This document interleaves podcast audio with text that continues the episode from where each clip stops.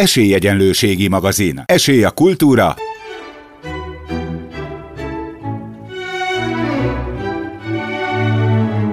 Szórakozás.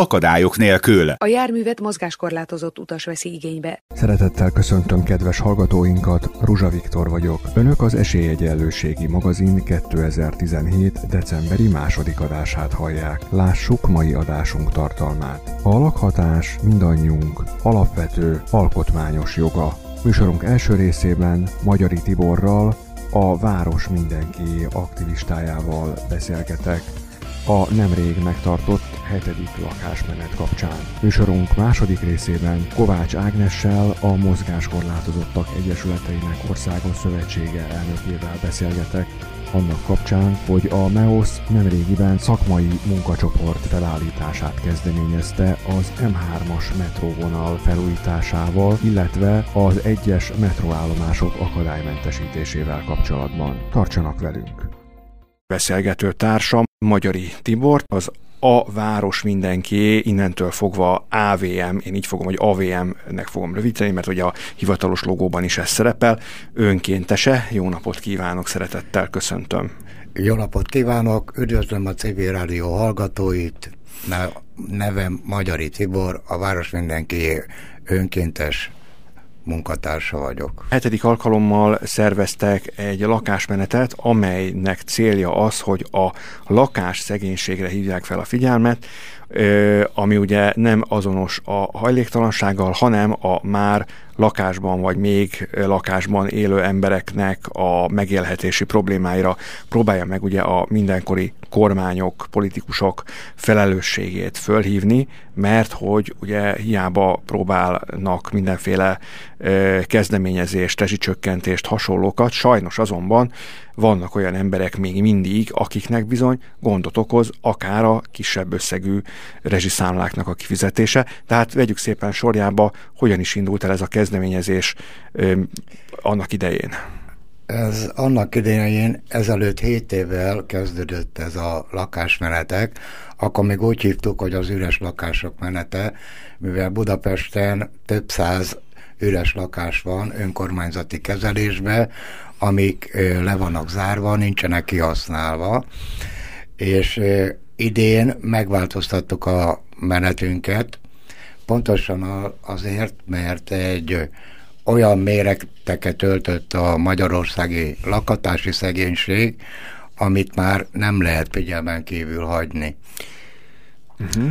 Úgyhogy ez a menetünk volt, a hetedik. Ebben az évben, a, aminek a szlogenje az volt, hogy hetedik menet, a, a hetedik lakásmenet, csak együtt vagyunk erősek, felvonulás a lakatáshoz való jogért.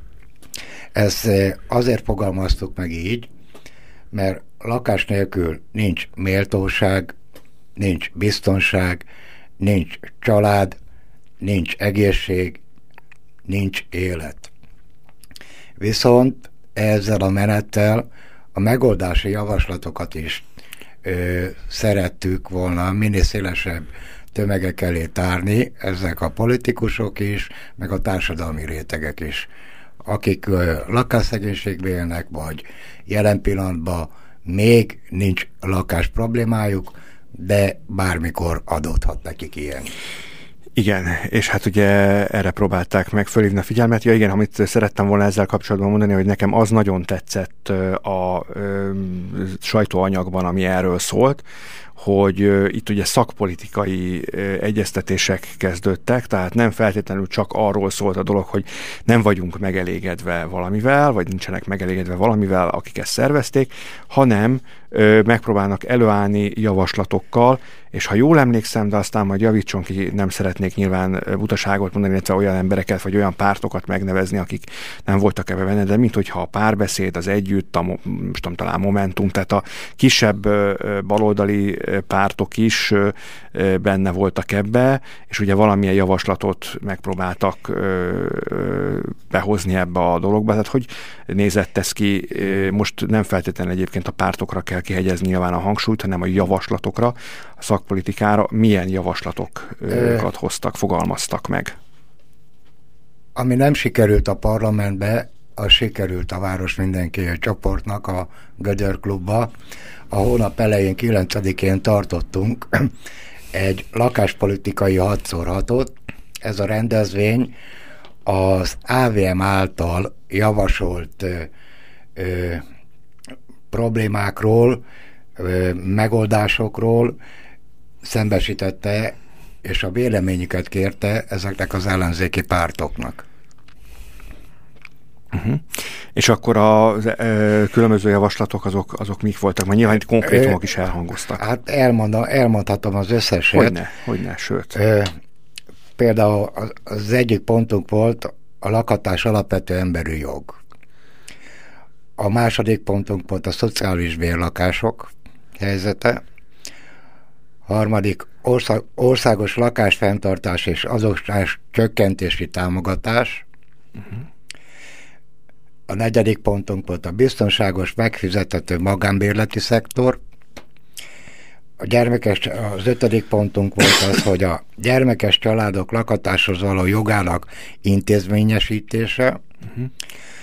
A hatodik pontunk az meg a hajléktalansággal kapcsolatban a, kriminal, a krimini, La, ó, Kriminalizáció, tehát hogy ne kriminalizálják igen, a hajléktalanságot. Célzott mert... lakhatási támogatás hajléktalan embereknek.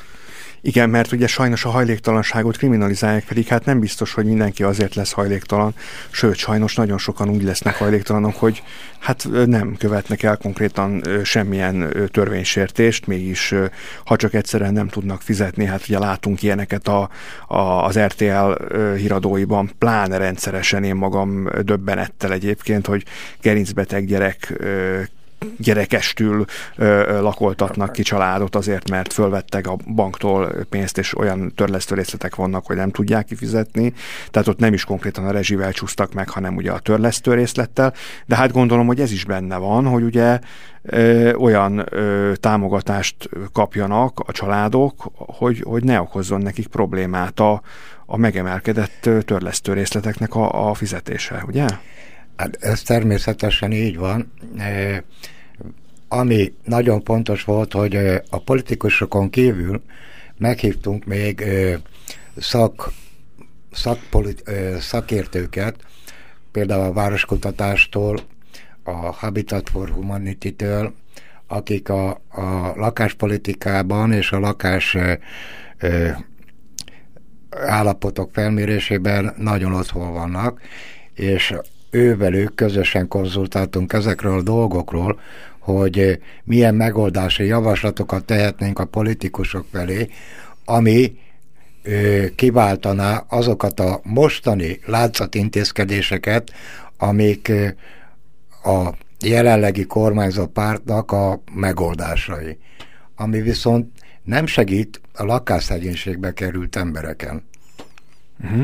És akkor ö, ugye itt a hat javaslatot már mondták, ha jól emlékszem, talán a lakáshoz a jogot azt, mintha arról is szólt volna ez a dolog, hogy alkotmányba foglalják, ugye, hogy ez, ez legyen benne e, a lakhatáshoz való jog, hogy ezt, ezt erősítsék meg.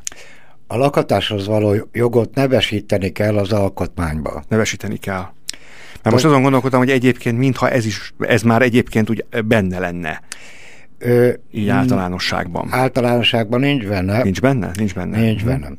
Ö, Magyarországnak el kéne fogadni a módosított Európai Szociális Karta vonatkozó 31. cikkeit, a magasabb jövedelem és vagy, vagyonosabb rétegek lakásvásárlásának és lakásépítésének támogatása helyett a lakáspolitikai forrásait elsősorban a lakhatás, a lakhatásra való jog biztosítására, a lakhatási szegénység csökkentésére, valamint a hajléktalanság megelőzésére és felszámolására kéne fordítani. Uh-huh. Akkor ezt lefordítanám, hogyha megengedi. Én ezt úgy értelmezem, aztán majd kiavít, vagy átbeszéljük, hogyha esetleg önök másképp gondolják, hogy például, hogyha kapnak mondjuk állami támogatást a ö, családok, ugye most itt van a család otthonteremtési kedvezmény, hát akkor a... ugye minél több gyereket ö, szül az édesanyja, annál nagyobb esélye van a 10 plusz 10 milliós támogatásra. Igen ám, ez ö, ugye egy önmagában jó kezdeményezés, csak hogy ugye mi van akkor, hogyha valaki azért nem tud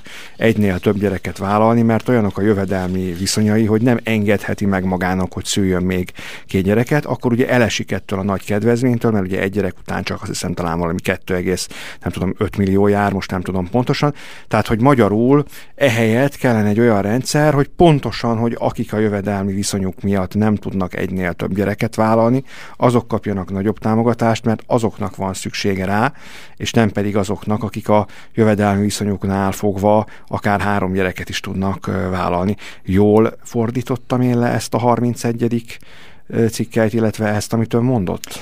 E, igen, a csak elsősorban a jobbmódú jobbmódúak számára elérhető, főleg annak a 10 plusz 10 milliós támogatása, hisz az csak új, új építésű lakásokra lehet felvenni, amely jóval magasabb, jóval magasabb áruak, mint egy szociális bérlakás.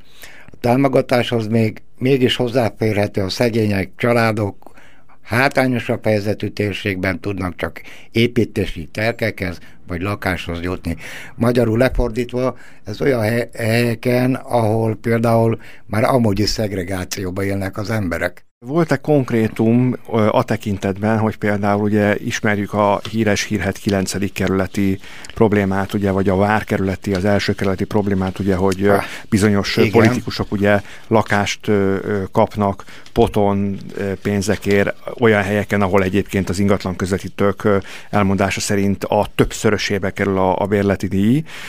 Ilyenekkel kapcsolatban volt-e valami konkrét javaslatuk, hogy igenis, hogy az ilyen helyeken a körmére nézni azoknak az embereknek, akik potonpénzekért ezeket a lakásokat kiosztják, mert nyilván itt azoknak a felelősségét kell legelőször vizsgálni, akik odaítélik ezeket a lakásokat, és volt-e olyan a javaslatok között, hogy már pedig oda mennek, és azt mondják, hogy nem, hanem azok az emberek kapják meg mondjuk a 9. kerületbe ezeket a lakásokat, akik egyébként önerőből nem tudnának. Hát egy parlamenti képviselő, egy politikus azért önerőből akárhogyan is, de azért tud lakást bérelni egy olyan ember, aki viszont bérből, fizetésből, tehát az átlag, vagy az átlag alattiból él, hát annak bizony gondot okoz még akár a 70-80 ezer forintos bérleti díj megfizetése, és, és azt tudjuk nagyon hogy az az alja a bérleti díjaknak, aztán onnantól fölfel a csillagos ég. 200 ezer forintos albérletről is tudunk.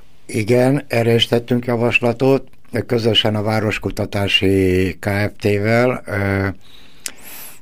ki kell, ki kell alakítani egy jelen, a jelenleginél jóval kiterjedtebb támogatott bérlakás szektort. Magyarul, az, ami most folyik, a budapesti önkormányzatok zöme éppenséggel ö, kezdi a szegény embereket kiszorítani a szociális bérlakásokból, és EU-s pénzen felújított lakásokat például ők pály- a saját pályázatuk útján értékesítik.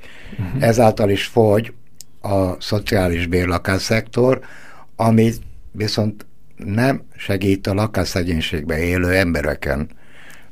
Értem. Na most itt ugye azért azt érdemes tisztázni, hogy ugye itt azért ez egy régi történet, tehát ez nem most kezdődött, hanem ez akár az előző kormányokra is értendő volt, tehát sajnos az a tapasztalat, hogy ugye a, a régi kormányok sem fordítottak kellő gondot arra, hogy ez, ez ne így legyen, hanem, hanem hát sajnos ez, ez a probléma ez, ez azóta is fönnáll, vagy régóta fennáll.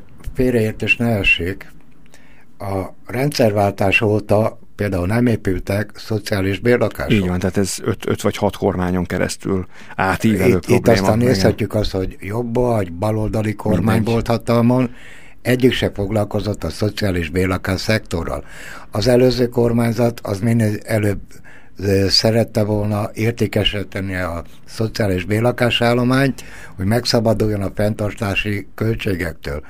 Ez a kormány, ez meg EU-s pénzekből felújítja ugyan a bérlakásokat, de oda már a, kilak, a kilakoltatott bérlőket már nem helyezi vissza. Uh-huh. Na most azóta, hogy ugye megtörtént ez a lakásmenet, vagy adott esetben ott a Gödör klubban, a, a, ha már itt szóba hoztuk azt a bizonyos fórumot, Találkoztak-e kormánypárti politikusokkal, akik esetleg garanciát vállalhatnak arra, hogy adott esetben foglalkozzanak ezzel a kérdéssel? Ha nem is most, akkor a következő ciklusban, ha mondjuk ők maradnak kormányon, vagy ha más valaki kerül, akkor ő. A lakáspolitikai hadszorhatunkra szerettünk volna, hogyha a kormánypárti politikusok is eljönnek, de még válaszra sem értattak minket, így csak hmm. a baloldali véleményeket ismerjük, akik viszont egységesen egyetértettek mind a hat javaslatunkkal, és egyedül talán az lmp képviselő, aki kijelentette, hogy ő maximálisan egyetért a hat ponttal, és ő, ha hatalomra kerülnek, akkor teljesen ezeknek az irányoknak a figyelembevételével fogják a lakáspolitikájukat kialakítani. Nevesíthetjük egyébként szerintem egész nyugodtan, hogy ha, ha, ha gondolja, hogy ki volt az, az hát illető. ő Szél, Bar, eh, Szél Barnadett uh-huh. volt az lmp miniszterelnök jelöltje. Miniszterelnök jelöltje. Ugyanakkor minden résztvevő politikai pártnak a képviselője egyetértett, és nekem borzasztóan tetszett az, hogy az MSZP-nek a képviselője, ugye meg szerettük volna ott is hívni a Botka urat, mint de hát képviselőt, ő, igen, de, de hát, hát ő már akkor már lemondott, igen, vissza, visszalépett.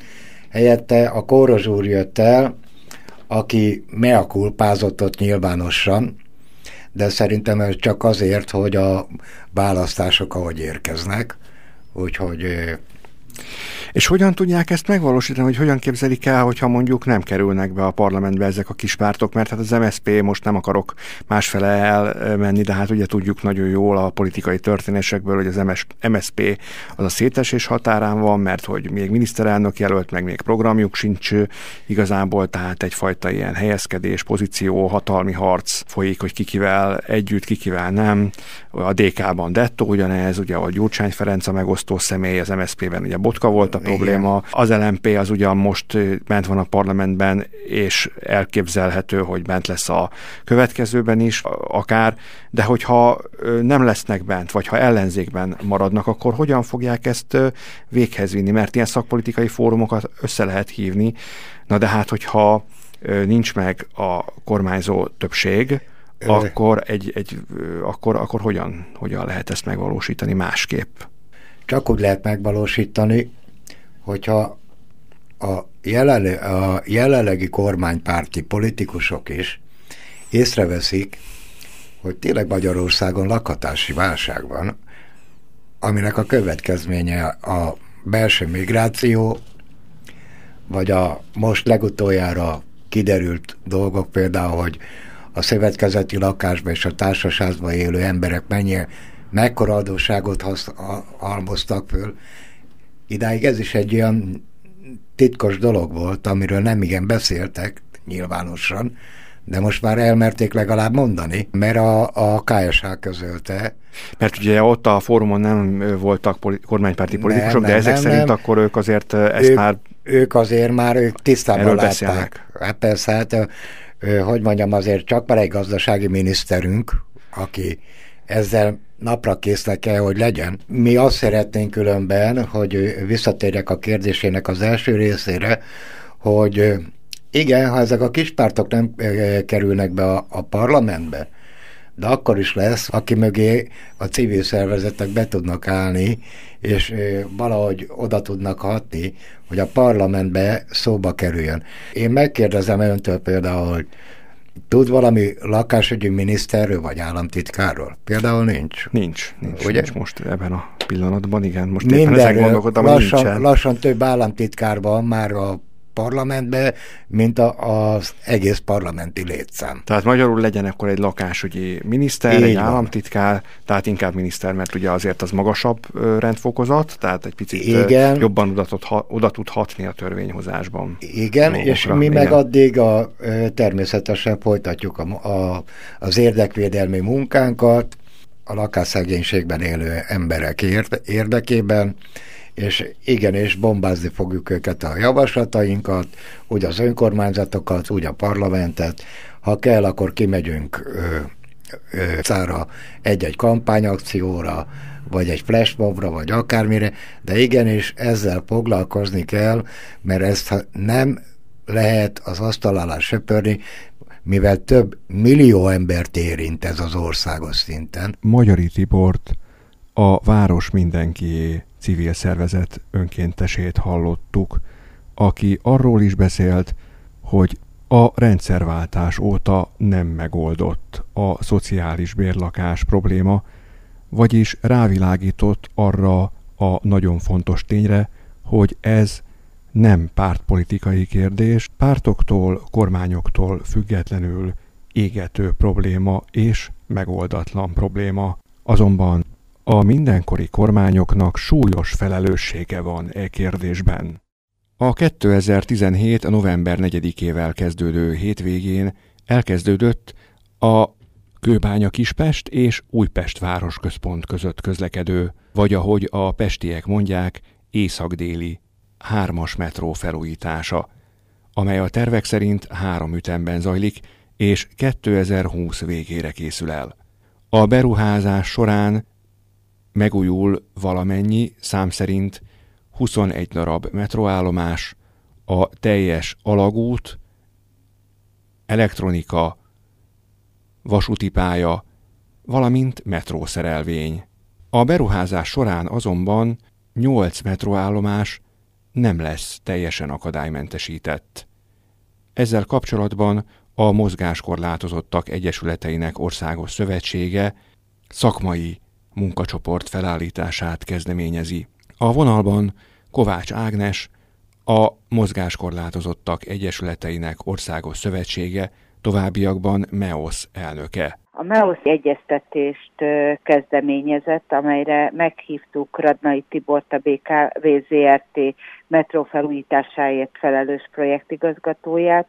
Részt vett Pap László, a Terézvárosi alpolgármester úr, Vincek György, a Kispest alpolgármestere képviseltette magát a Nemzeti Fejlesztési Minisztérium parlamenti államtitkársága, a 13. kerületi önkormányzat, az alapvető jogok biztosának hivatala, az egyenlő a katasztrófavédelmi főigazgatóság, és jelezte részvételi szándékát, de a végén nem érkezett meg dr. Szenecei Balázs, a budapesti városfejlesztésért felelős főpolgármester helyettes is. Ebben a körben szerettük volna, ha megvitatjuk azt, hogy mit tudunk tenni az ellen, hogy ez a hatalmas beruházás úgy valósuljon meg, hogy nem lesz mindenki számára elérhető.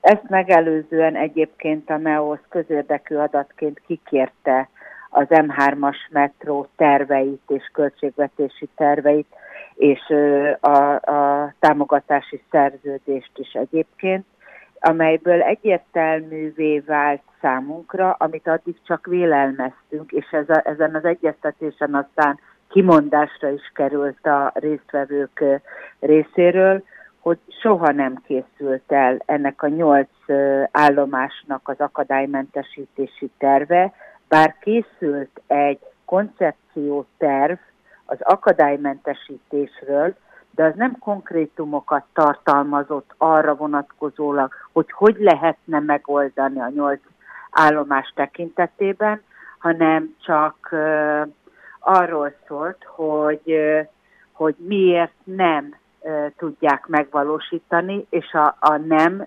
mögött igazából a költségvetési fedezet hiányát jelölték meg. Pont ezt szerettem Ez volna kérdezni, hogy, hogy ki látta ezt el kézjegyével, illetve ezt mivel magyarázták, mivel indokolták, hogy ezek szerint akkor eleve az egyetemes tervezéskor sem, tehát a felújítás tervezésekor sem került bele az akadálymentesítés.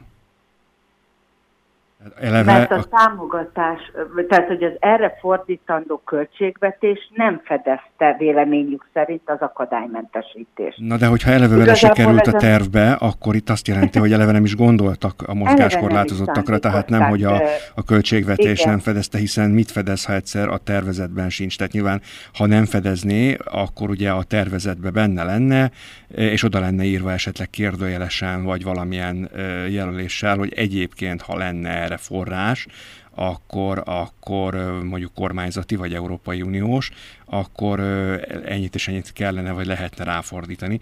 És amikor önök kikérték a közérdekű adategyeztetést vagy adatokat ugye ezzel kapcsolatban, akkor nyilván önök ezt véleményezték, nyilván sérelmezték és meg is keresték az illetékest. Azért is kérdeztem, hogy ki az, aki ellátta a kézegyével, hogy kit tudtak megkeresni, és mi volt a válasz, vagy volt-e egyáltalán ezzel kapcsolatban válasz konkrétan?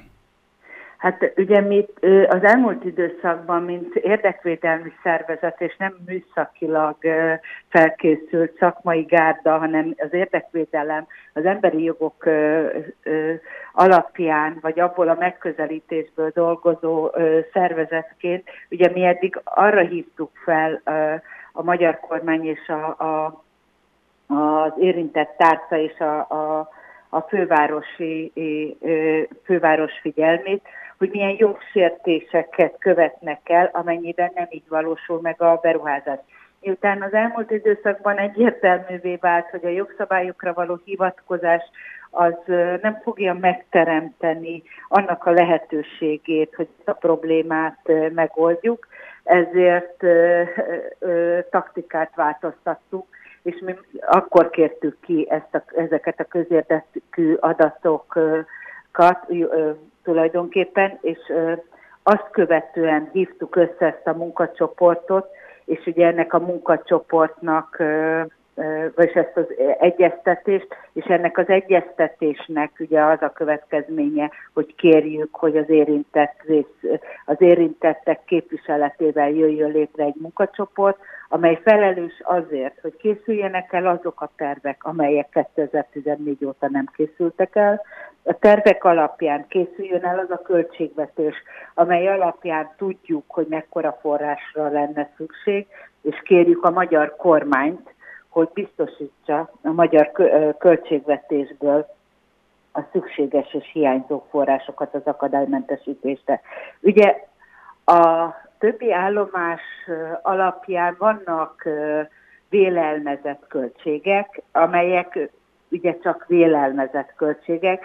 Több számot is hallottunk az elmúlt időszakban, 5 milliárdtól 20 milliárdig, ezért ugye a szövetségünk úgy gondolja, hogy ha ez a három ütemben megvalósuló beruházás ugye három év alatt fog megvalósulni, a legrosszabb esetben ugye 20 milliárddal számolnak a hiányzó költségvetés tekintetében, ezért mi azt kérjük, hogy három évre lebontva 6,7 milliárdot a magyar költségvetésből szálljanak arra, hogy az M3-as beruházás akadálymentesen valósuljon meg. Hát már csak amiatt is, mert ugye itt, amikor a négyes metrót átadták, ugye láttuk, hogy sikerült az akadálymentesítés, és ugye ilyenkor fölmerül az emberbe a kérdés, hogy akkor ha azt meg tudták valósítani, akkor itt miért nem. Ugye ekkor került szóba az egyetemes tervezés, amikor én egyszer talán erről beszélgettem már vagy önnel, vagy akár a Metroért Egyesület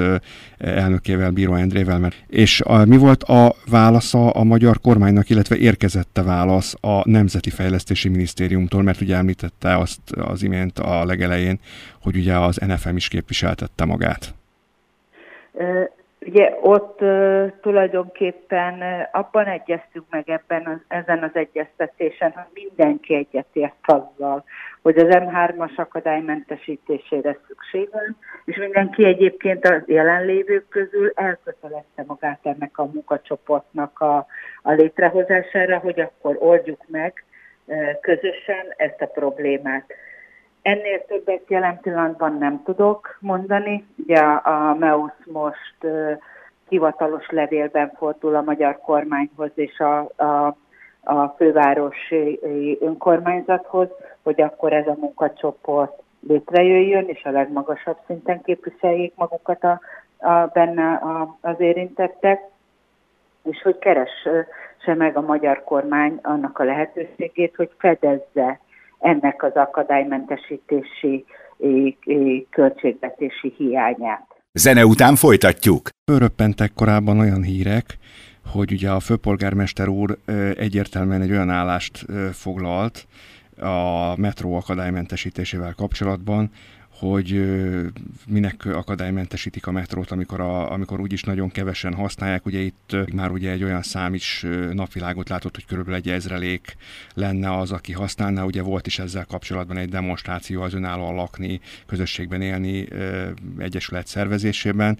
Ugye az ezrelékek lázadása jelmondattal, hogy ugye hát az az ezrelék is a társadalom tagja egyrészt, másrészt pedig ugye nem csak a mozgássérültekről beszélünk itt, hanem a babakocsival ott is említették, közlekedőkről, idős emberekről. Most van-e valami változás esetleg a főpolgármester úr álláspontjában, álláspontján? Lehet-e ismerni a főpolgármester úr jelenlegi álláspontját, vagy azt esetleg, hogy továbbra is tartja magát ehhez a megállapításához? Hát ha, ha ö, történelmileg hülyek szeretnénk lenni, akkor ez a kijelentés valamikor a nyár közepén született, Azért amire már akkor reagálta a MEOSZ, az június-július, pontosan már nem emlékszem. Felhívtuk a, a főpolgármester úr ö, ö, hibás nézeteire a figyelmet. Egyrészt a, a KSH adataira hivatkozva, egyrészt a magyar hatályos jogszabályokra és a magyar kormány által ratifikált ENSZ egyezményre hivatkozva is, hogy mennyire jogsértő az ő hozzáállása a MEOSZ végig az érdekvédelmi lobby a, a során folyamatosan fölhívta minden érintett figyelmét, és örülök, hogy lassan már mások is átveszik, hogy ez a probléma nem csak a mozgássérült emberek problémája. Az összes babakocsival közlekedő családé és az összes idős emberé, de a nehéz csomagokkal közlekedő átlag magyar állampolgáré is. A Kálvin téren én például nem egyszer látok, meg a keletinél is ugye turistákat, akik bőröndökkel bizony-bizony mennek a liftekhez és használják a lifteket. Hát a keletinél azt nem tudom, hogy most éppen működnek-e a liftek, ugye volt ezzel kapcsolatban probléma, hogy nem működnek, a Kálvin téren működnek, és bizony nagyon sokszor használják, de megmondom az őszintén, hogy én kerekesszékest talán még nem is nagyon láttam arra fele, tehát valóban a kerekesszékesek lehet, hogy arányát tekintve kevesebben vannak, meg hát ugye nyilván akkor tudnák százszerzalékig használni a metrót, hogyha át tudnának szállni másik vonalra, addig, amíg csak részlegesen tudnak közlekedni a metróval, addig nyilván nem nagyon tudják használni, de bizony a nagy pakkokkal, bőröndökkel, babakocsikkal, babakocsisokat már láttam nagyon sokszor a délutáni órákban a Kálvin téren. Tehát igen, ez, ezt én tanúsítani tudom, hogy ez így van. Hát az, hogy mozgássérült embert keveset látunk a metró, metróban, az alapvetően azért fordulhat elő, mert egyszerűen nem gondolkozhatnak a metró használatában. Igen, mert nem tudnak átszállni, tehát most lehet, hogy a Calvinon le tud menni, de mondjuk átszállni már a hármasba ugye most jelenleg nem tud, meg hát nem tudni ugye, hogy a, a felújítás után a Calvin tér az mennyire tartozik bele ebbe a nyolc állomásba, majd erről is beszélünk még a végén, meg hát ugye más vonalra sem tudnak, a kettesre sem tudnak átszállni, és így tovább, és így tovább, meg hát a felszíni közlekedés is elenyészően akadálymentes, mert a villamosok egy jelentős része még mindig nem az. Igen. nem tud fölmenni az aluljáróból sem, mert például a Calvin téren sem látok például, illetve ott talán van egy helyen lift, de a legtöbb helyen nincs lift a felszínre sem, tehát nem, tud, nem tudja összekapcsolni a, a felszíni közlekedést, tehát nincs átszállási pont, csatlakozási pont. Ugye itt, itt ez is nagyon fontos kérdés. Nem tudom egyébként, hogy erről beszéltek-e a, a főpolgármesteri hivatallal, vagy az NFM-mel, a Nemzeti Fejlesztési Minisztériummal, hogy azt megoldani a metró felújítás kapcsán, hogy a, a metróhoz kapcsolható vonalak legalább legyenek, tehát az átszállási pontok legalább legyenek akadálymentesek. Jelen pillanatban részletekben nincs értelme belemenni, mert a jelen pillanatban a szándék és a költségvetési forrás hiányzik az akadálymentesítésre. Az az alapvető, persze. Tehát most az alapokat kell leraknunk ahhoz, hogy utána részletekről tudjunk tárgyalni. Ugye ennek a munkacsoportnak az is lenne a dolga, hogy utána állomásonként e, felelősen elkészíteni az akadálymentesítési terveket. Tehát nézze, mi most egyelőre ott tartunk, hogy, hogy a közönyfalát át kellene ütnünk, és hogy végre egy, a szándék csírája jelenjen meg ezeknek a, a csomópontoknak vagy állomásoknak az akadálymentesítésére, és hogyha a szándék megvan, akkor még mindig hiányoz, hiányozni fog az a forrás, amely az akadálymentesítést megvalósításához szükséges. Tehát még e-, ezt a fedezetet is meg kell szerezni. Most engem érdekel még a, az is, hogy hogyan épülne fel ez a munkacsoport. Most az jutott itt az eszembe, ha már így ugye nyilván be kell, hogy vonjuk az önkormányzatot is, meg a kormányzatot is ebbe a dologba, hogy lenne itt egy akadálymentesítési biztos, vagy egy felelős, ugye itt a, a említette... Hát a biztos és a felelős maga a MEOS, mint az érintettek. Igen, de hogy egy személy, mert ugye vannak... Mondom, a MEOS. De, de mint jogi és személy. biztosítani fogja a, az ehhez szükséges szakmai tudást, hiszen az elnökségünkön belül is van ö, mérnök és foglalkoztatási rehabilitációs szakmérnök, aki Svédországban tanult, és nemzetközi szinten folytatja ezt a munkát. Igen, Úgy, igen, hogy, erre gondoltam, tehát, igen, pontosan tehát egy ugye, ilyenre. Mert ezt ö, szakmailag ö, önmaga képes garantálni, Igen. hogy ezt, ezt a munkát ilyen szempontból is segíteni tudjuk. Igen, most az jutott az eszembe, igen, tudni, hogy ez, ez olyan szerepkör lehetne, mint mondjuk bármilyen mondjuk ombudsman, mondjuk zöld ombudsman, vagy alapvető jogok biztosa, hogy ugye egy akadálymentesítési mondjuk ombudsman vagy biztos, aki az önök szervezetében, a MEOS-ban, ahogy említette, ugye Svédországban tanult, hát akkor ugye ő lehetne egy ilyen, aki, aki ö, oda tud állni az önkormányzat elé, és azt tudja mondani, hogy emberek, ez így nem jó, ezt nem tudja használni egy kerekesszék, értékes. Ugye én annak idején, amikor beszélgettem szakmérnökökkel, akkor ugye hallottam olyat, hogy ugye ilyenkor a, a rampáknak a kialakítását meg kell nézni, a nyilázárók szélességét meg kell nézni, a liftek nyilázárójának a szélességét meg kell nézni, azt, hogy a táblák azok elérhető közelségben legyenek, tehát a lift kezelő felülete az elérhető legyen. Tehát nagyon sok mindent kell figyelnie nekik. Hát én nagyon remélem. Akkor arról beszélünk végezetül, hogy most melyik az a nyolc állomás, amit mindenképpen muszáj, hogy, hogy beleférjen a, a keretbe, illetve legyen meg a szándék alapvetően arra, hogy ez a nyolc is akadálymentes legyen.